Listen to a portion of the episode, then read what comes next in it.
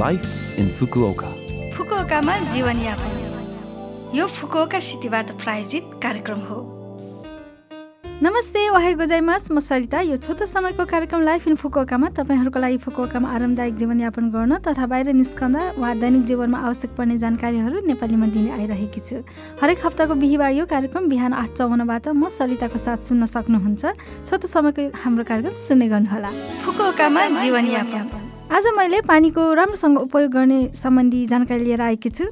अगस्त आउने लाग्यो। अगस्त वर्षको सबैभन्दा बढी पानी प्रयोग हुने महिना हो। हामीहरू प्राय पानीको असुविधा बिना प्रत्येक दिन बिताउँदै आइरहेकोले तारा खोल्न साथ जुन बेला पनि चाहे जति पानी आउँछ भनेर सोच्न सजिलो छ। तर यस पानीलाई पानीको स्रोतबाट धारासम्म सुरक्षित रूपमा पुर्याउनु धेरै मानिसहरूको श्रम लागेको हुन्छ। पानी भनेको सीमित र अमूल्य स्रोत हो भन्ने कुरा राम्रोसँग बुझ्नु जरुरी छ। त्यस्तै पानी खेर नफाली आवश्यक जति मात्र पानी उपयोग गरेर पानीको बचत गर्ने प्रयास महत्त्वपूर्ण छ। जापानका सहरहरूमध्येमा प्रति व्यक्ति कम पानी प्रयोग गर्ने सहर वास्तवमा फुकोका हो नि। अवश्य तपाईँहरूले पनि दैनिक रूपमा पानीको प्रयोग समझदारीका साथ गर्नुहोला। अब दैनिक जीवनमा तुरुन्तै पानीको बचत गर्न सक्ने तरिकाहरूको छोटो जानकारी दिन गइरहेकी छु। पहिलो रहेको छ मुख धुँदा दाँत माझ्दा वास बेसिन वा कपको प्रयोग गर्नुहोस् धारा खोली नराखौँ।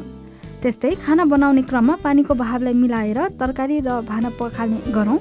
अनि ओफुरोको समयमा सावरको धारालाई बन्द गर्नुहोस्। धेरै मात्रामा तातो पानी प्रयोग नगर्नुहोस्।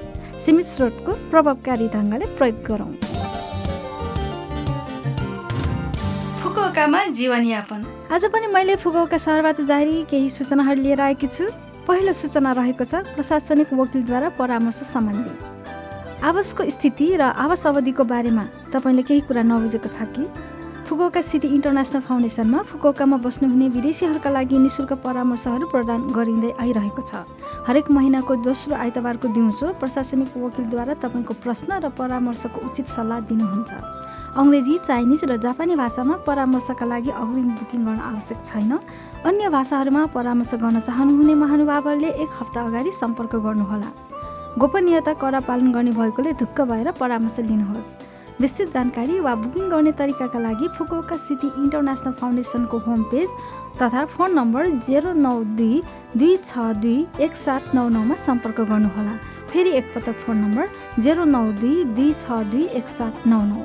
नयाँ कोरोना भाइरस सङ्क्रमण रोक्नका लागि यहाँ आउनुहुँदा सकेसम्म मास्क लगाउन र हात धुनका लागि अनुरोध गर्दछौँ। अब अर्को सूचना रहेको छ मेल म्यागजिनको बारेमा। Fukuoka City International Foundation mail magazine. भन्नाले फुकुओकाको अन्तर्राष्ट्रिय अन्तर्क्रिया अन्तर्राष्ट्रिय सहयोगको बारेमा हरेक महिना अङ्ग्रेजी र जापानी भाषामा समाचार दिने मेल म्यागजिन हो। वेबसाइटबाट सजिलै यस सेवाको लागि आवेदन दिन सक्ने भएकोले कृपया एफसिआइएफ भनी खोजेर प्रयोग गर्नुहोला। अब अर्को सूचना रहेको छ कोरोना भाइरस सङ्क्रमण रोकथामका लागि अनुरोधको बारेमा। कोरोना भाइरस सङ्क्रमणको सम्बन्धमा प्रत्येक व्यक्तिले सङ्क्रमण रोकथामका आधारभूत उपायहरू अप्नाउनु हुन विनम्र अनुरोध गर्दछौँ। मास्क लगाउने हात धुने राम्रो मुख कुला गर्ने साथै सानमिचो अर्थात् तिन कुरा बन्दबाट टाढा रहँ तिन कुराहरू भन्नाले हावा आवाजावट कम हुने बन्द कोठामा नबस्ने भिडभाडका ठाउँहरूमा नजाने र कसैसँग पनि सम्पर्कमा आउँदा वा कुराकानी गरेर दूरी बनाएर बस्ने यो फुकुका सहरबाट जारी सूचना थियो। यो हप्ताको लाइफ इन फुकोका कार्यक्रम तपाईँलाई कस्तो लाग्यो? लभ एफएमको होम पेजमा गएर लाइफ इन फुकोका नेपाली भनेर खोजी पोडकास्टबाट यो कार्यक्रम तपाईँको मिल्ने समयमा सुन्न सक्नुहुन्छ त्यस्तै ब्लगबाट पनि जानकारी पाउन सक्नुहुन्छ। जान जाने आज दिपक बजाचार्यको मायाको दोरीले गीत तपाईँहरूले सबैको लागि राख्दै बिरा हुन चाहन्छु। तपाईँको दिन शुभ रहोस्। नमस्ते!